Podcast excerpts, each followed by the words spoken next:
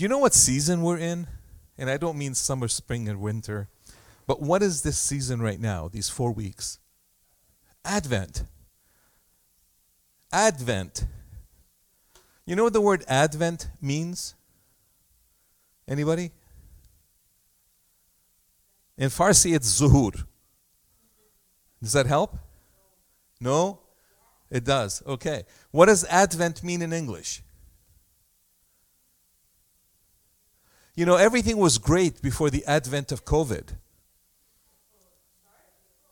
Everything was great before the advent of computers. People had more time to spend time together before social the advent of social media. Advent, what does advent mean? The coming. The coming of something. So we're in the period of the coming. And in the coming, when we are waiting for something to come, what I described earlier about the Passover and what the Jewish or the Israelites were waiting for, they were in a constant state of Advent. They were waiting for the promised Messiah. So when they would do the Passover, they would look back and they would also look forward to the fulfillment of that example. The deliverance from Egypt was a big deal, a huge deal. But it wasn't the fullness of what the promise of God was. Do you remember when God made that promise first? Fakhri is smiling. You know what I'm talking about. Yeah? Okay. Go back to my favorite book Genesis. That promise was not made in Exodus. Exodus is when they came out of Egypt. The exit, the Exodus. But the promise of the deliverance that they were waiting for was the promise that he made to Eve and to Adam about the seed of the woman crushing the head of the seed of the serpent. That is the deliverance that all of creation is waiting for. So we look back to the Passover in Egypt.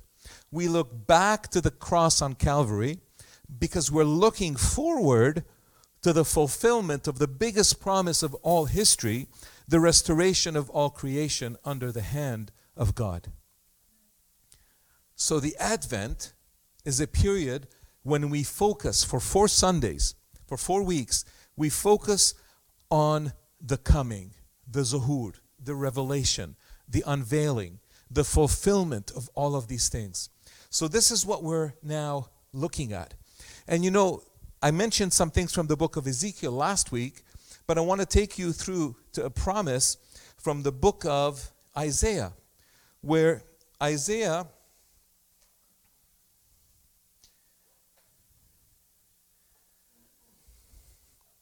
Isaiah quotes these words. And these words are actually very interesting. They were right at the time that Israel had gone into captivity.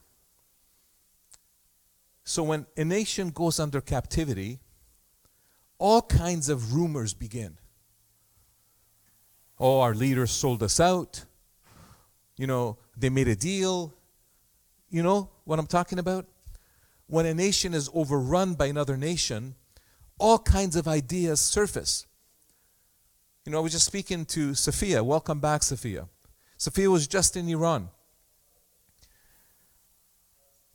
And a number of young people are being uh, killed by the police and by the military.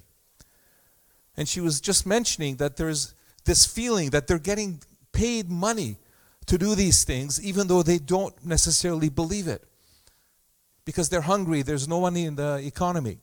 So there's all kinds of things that are happening. Now he says he's here, do not call conspiracy everything this people calls a conspiracy. This was true then, it's true today, it's true every time.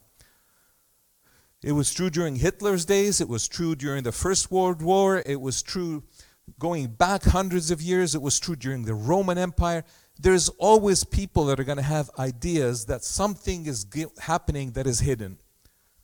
Even today in Canada, there's a conspiracy theory. Oh, COVID was nothing but just, you know, a plan of something.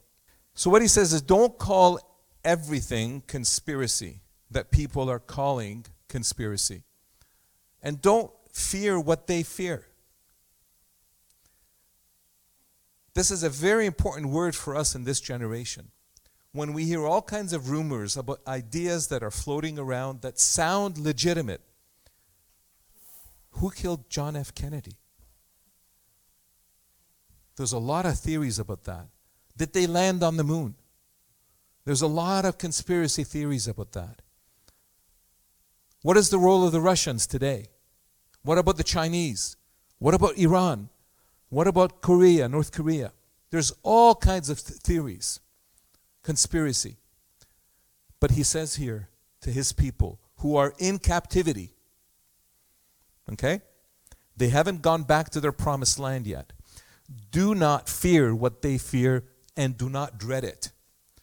The world needs a generation and a people that are obedient to the Word of God, that we hear the Word of God, obey the Word of God, and not be influenced by the things that the world is influenced by. We need to stand on the truth of God in the midst of what society is shifting and, and afraid of. We need to be bold and not be afraid. The Lord Almighty is the one who you are to regard as holy.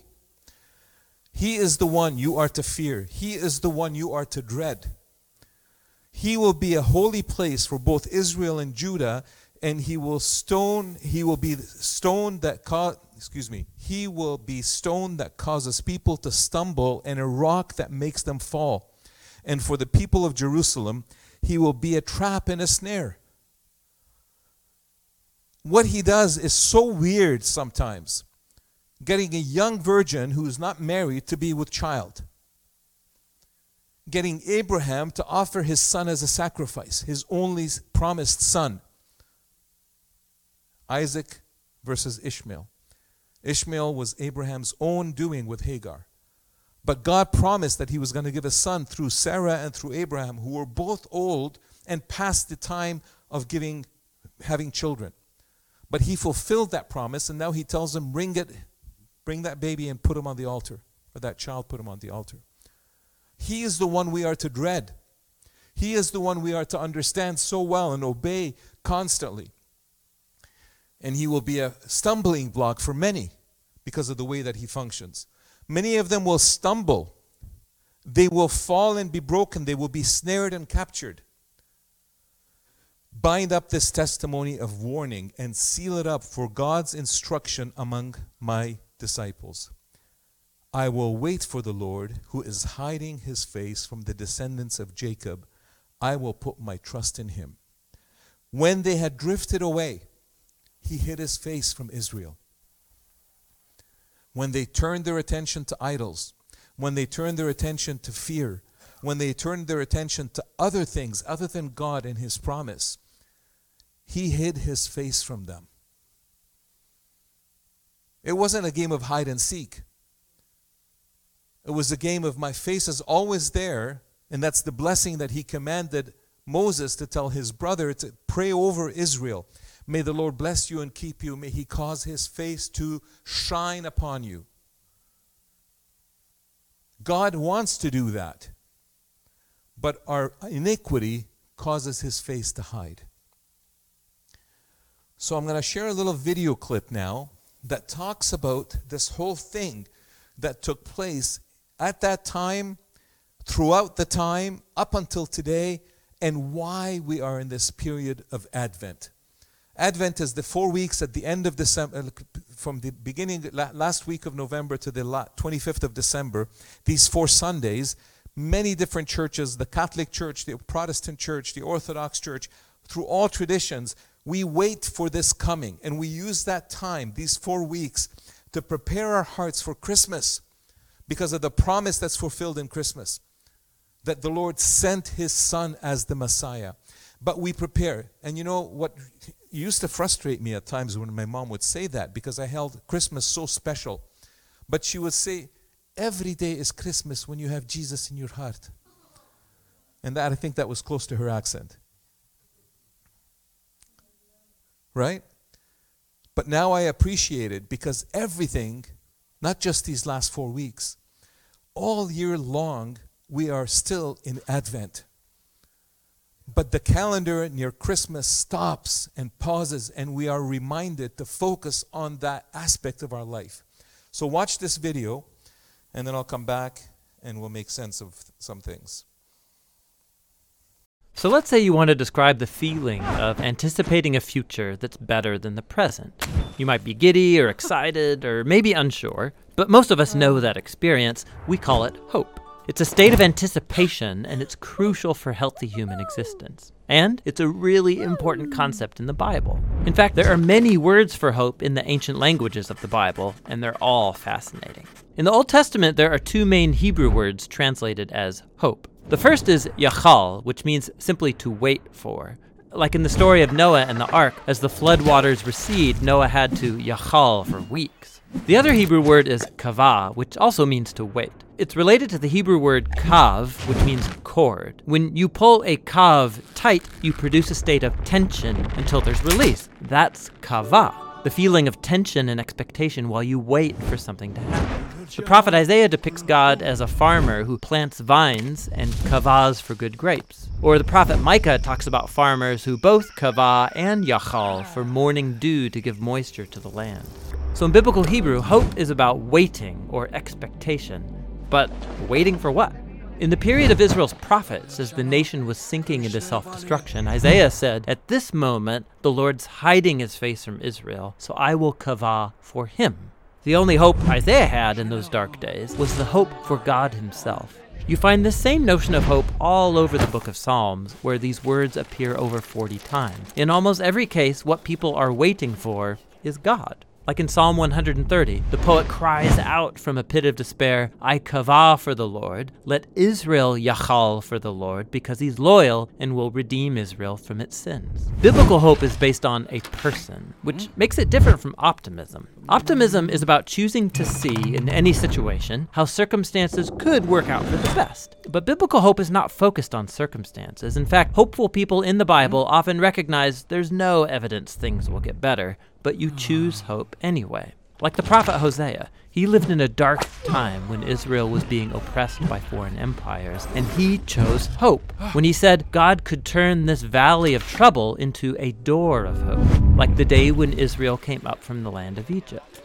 God had surprised his people with redemption back in the days of the Exodus, and he could do so again. So it's God's past faithfulness that motivates hope for the future. You look forward by looking backward, trusting in nothing other than God's character. It's like the poet of Psalm 39 who says, And now, O Lord, what else can I kavah for? You are my Yachal. In the New Testament, the earliest followers of Jesus cultivated the similar habit of hope. They believed that Jesus' life, death, and resurrection was God's surprising response to our slavery to evil and death. The empty tomb opened up a new door of hope, and they used the Greek word elpis to describe this anticipation. The Apostle Peter said that Jesus' resurrection opened up a living hope, that people can be reborn, to become new and different kinds of humans. More than once, the Apostle Paul says the good news about Jesus announces the elpis of glory. In both cases, this elpis is based on a person, the risen Jesus, who has overcome death. And this hope wasn't just for humans. The apostles believed that what happened to Jesus in the resurrection was a foretaste of what God had planned for the whole universe. In Paul's words, it's a hope that creation itself will be liberated from slavery to corruption into freedom when God's children are glorified. So Christian hope is bold, waiting for humanity and the whole universe to be rescued from evil and death. And some would say it's crazy, and maybe it is. But biblical hope isn't optimism based on the odds. It's a choice to wait for God to bring about a future that's as surprising as a crucified man rising from the dead. Christian hope looks back to the risen Jesus in order to look forward. And so we wait. That's what the biblical words for hope are all about.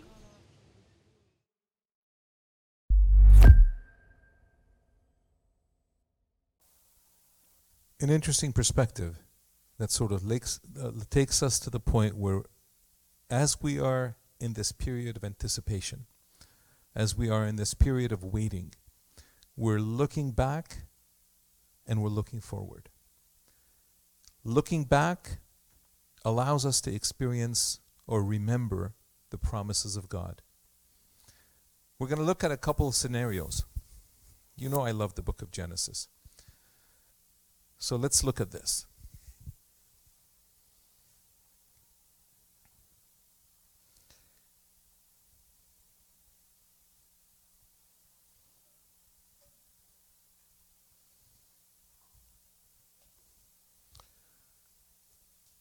So, in the book of Genesis, we read the story in Genesis 8 of the flood.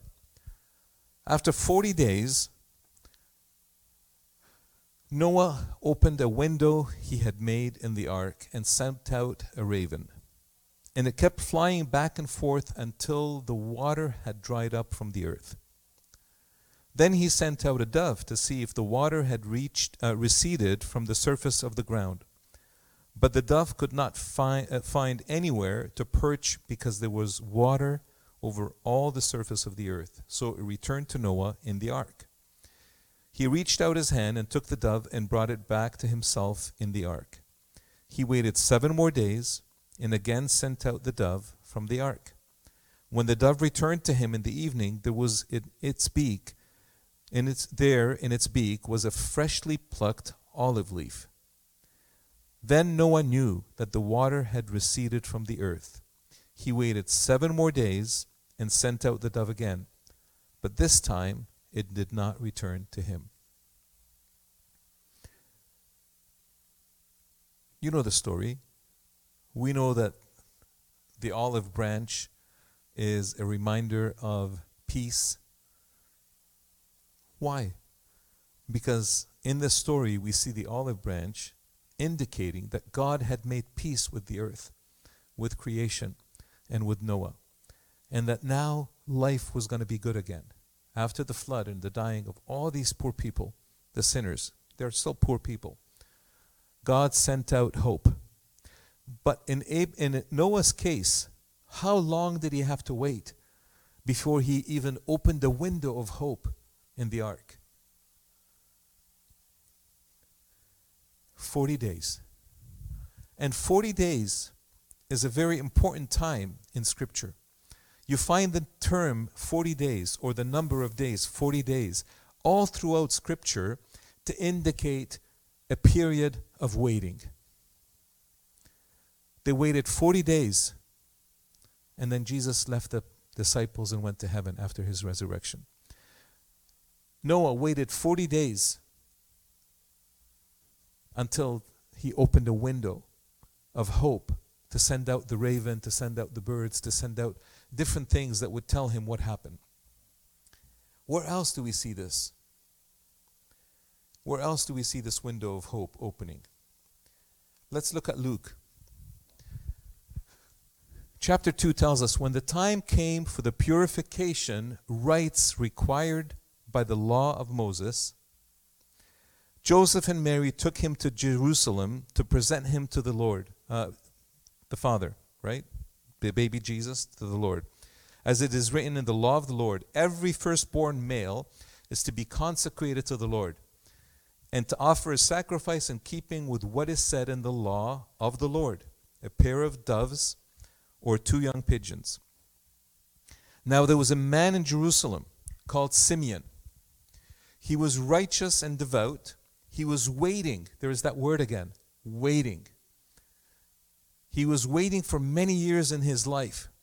He was waiting for the consolation of Israel, and the Holy Spirit was on him, and it had been revealed to him by the Holy Spirit that he would not die before he had seen the Lord's Messiah.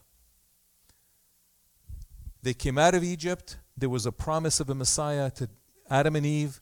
There was a deliverance in Egypt. Now they're in their promised land. They have been overrun by the Babylonians and then the Assyrians and then the Persians and the Medes and, and then the Romans came after all of that. But in that period, they always were waiting for the Messiah. They were looking back when they celebrate Passover with the hope looking forward to the coming of the Messiah.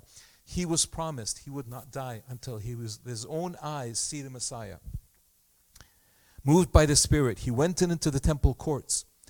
When the parents brought in the child Jesus to do for him what the custom of the law required, Simeon took him into his own arms and praised God, saying, Sovereign Lord, as you have promised, you may now dismiss your servant in peace. I can now go home. I have seen you fulfill your promise. I've experienced what you promised me. For my eyes have seen your salvation, which you have prepared in the sight of all nations, a light for the revelation for revelation to the Gentiles and the glory of your people Israel. The fathers, the child's father and mother marveled at what was said about him. Imagine Mary knows that this baby is very special because she has not been with a man, but the Holy Spirit, through the angel, came and told her she's going to be with baby. And now she knows something special is happening. And they waited until the exact time of the purification rites. What is that exact time? Look what the Lord spins into all of his scripture. In Leviticus, it says to Moses, Say to the Israelites, a woman who becomes pregnant and gives birth to a son will be ceremonially unclean. Nothing about the man, it's just the woman. The woman is going to be unclean because she gave birth. Okay? For seven days, just as she is unclean during her monthly period. On the eighth day, the baby boy is to be circumcised. Then the women, that's after now seven days, not the eighth day, the seventh day. After the seventh day, from the eighth day forward, she is to wait another 33 days to be purified from her bleeding after she gave birth. Seven days and 33. She must not touch anything sacred or go to the sanctuary until the days of purification are over. So, how many days are those? 40. When the days of purification of a son and daughter are over, she is to bring it to the bring to the priest at the entrance of the tent of meeting a year-old lamb, and Mary and Joseph did all that. So let's go back. Say to the Israelites, how many days? After seven days, they're taking the baby to be circumcised, and the circumcision happens in the home. They don't go to the temple or the sanctuary for it. The rabbi comes, the priest comes, and circumcises the boy in the home. Plus 33 days. We did the math already. How many days is that? 40 days. Wonderful. Now, what if it's a girl? He goes on and he says, if it's a girl, if she gives birth to a daughter, for two weeks the woman will be unclean, as during her period. And then she must wait 66 days to be purified from her bleeding. How many days is that?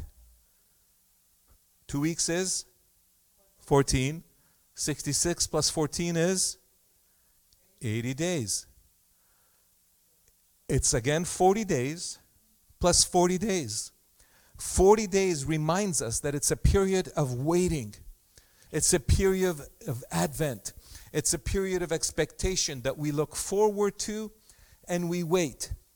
But we don't just wait for anything to happen.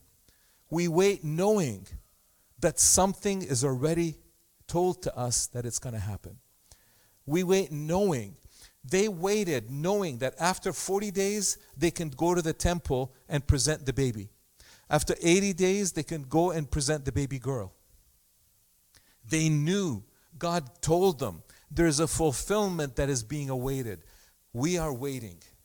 For 2,000 years, we have been waiting for the return of the Lord. We're not just waiting in vain. We're not just waiting with, you know, wishful thinking. Yeah, maybe it will happen that he returns. Maybe it will happen that so and so will be healed. Maybe it will be ha- happen that everything will work out. We sing the song, God will work it out. But do we believe it? Do we believe in our life that God is going to work it out? Do we believe that he is real. Look at this in Luke chapter 3. We just read Luke chapter 3 in the beginning, when, or 2, when they took him to the temple. Look at this in chapter 3.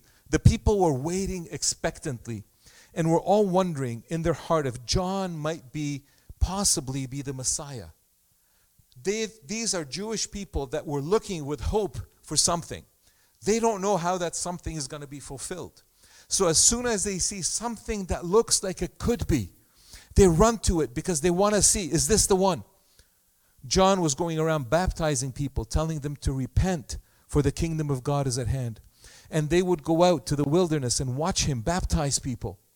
So they were wondering with expectation. They were waiting for what? The same thing that, the Messiah, that Simeon was waiting for the Messiah. Are you and I waiting with expectation? Are we waiting with a real expectation that it's going to be, it's going to happen? With our circumstances, as the video said, we don't look at our circumstances for hints that it's happening.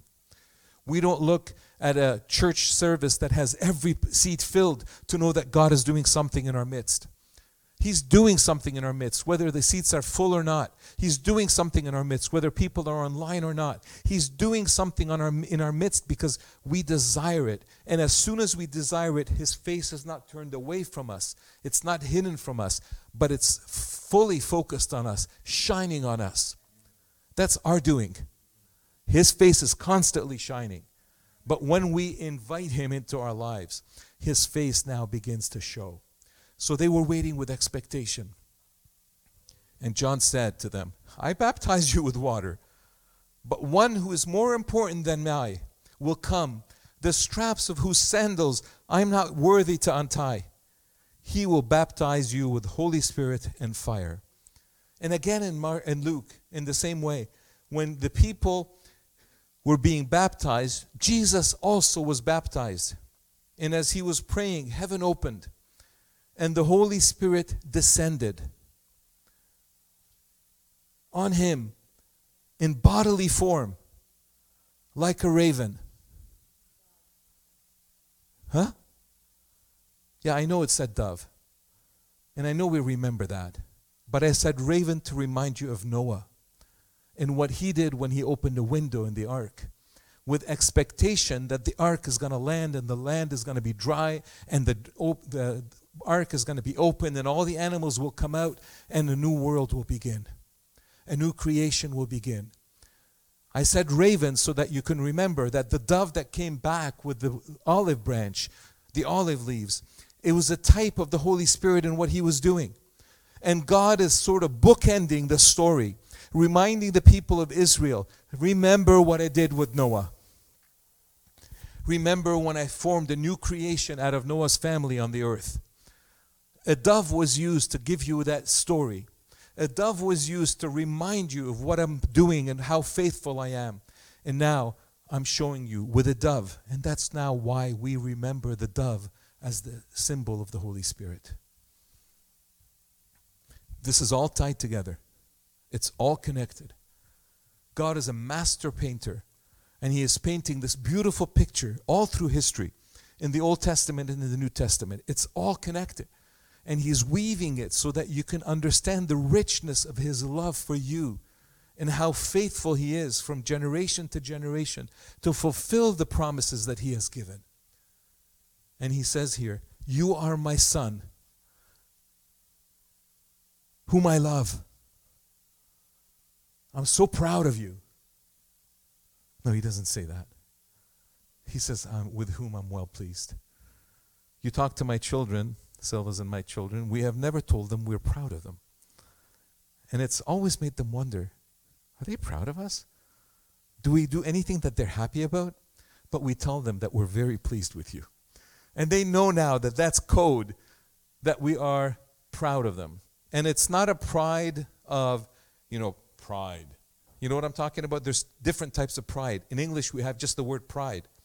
In Arabic, there's the word iftikhar, fakhri, okay, which means pleased and happy and satisfied.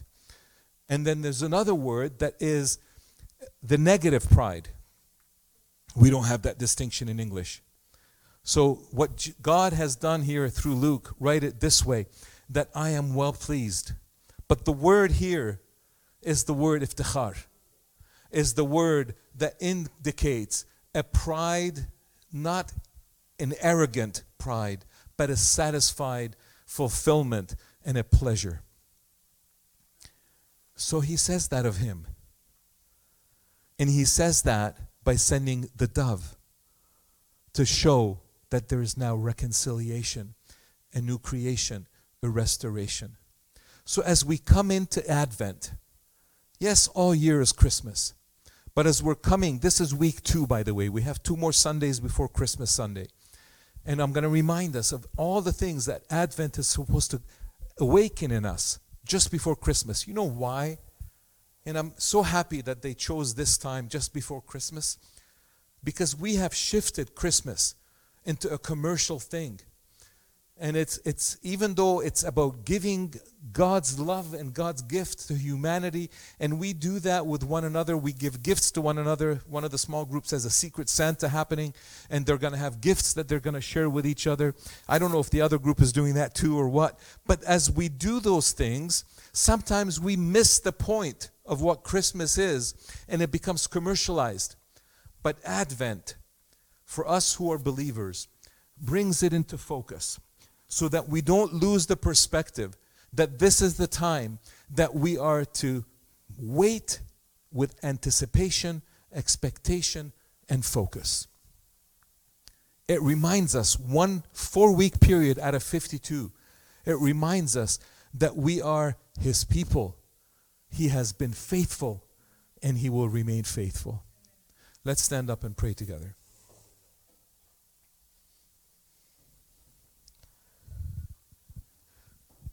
Father, we thank you for your word, for the richness of your word, for the clarity that your word is just so connected from old to new, from book to book, from chapter to chapter, from story to story. You remain faithful from one generation to the other. You have shown us through Israel how faithful you have been, even though they have been unfaithful, even though they have rejected you, turned away from you you always are waiting to shine your face on them. And the same with us. Even though we have been unfaithful, even though we have turned our backs on you many times, especially in the last year, we have done it so often. We are by nature sinners, but by faith we're saved. By faith you have redeemed us. By faith we have pleased you. By faith, we have received life from you, and you have manifest yourself in your presence among us. So, Lord, we ask you in this season of Advent that you would speak to each one of us. Bring your presence into our lives in a tangible way that we would know that you are here, hearing us, answering us, pulling us closer to your heart. Lord, as we scan across this room, you know each one of our circumstances. We pray for those who are absent today, online and in person, that your healing power would just cover them right now. Lord, may faith arise where there's a need for healing in the body, in finances, in relationships in faith, let healing flow. Let life flow afresh.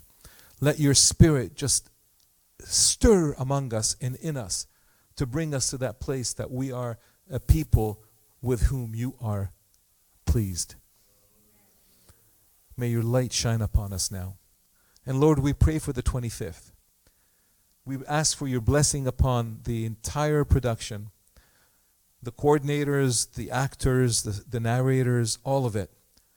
And all of us who are going to be here, Lord, and the friends that we're going to invite to be able to take it in. May it be a moment in time before the rush of Christmas takes over everything. May it be a moment in time on Christmas Day that brings hope to the hopeless, light to the darkness, and life we bless it now from now on, Lord. May you be blessed through it. In Jesus' name we pray. And as we leave here and as we leave online, may the goodness of God go with you. May you experience the fullness of what God has in store. And may this week be just filled with glory. Encounter after encounter where you would meet God as you meet other people. God bless you. Go in His peace. We'll see you next week or throughout the week at the small groups. God bless you.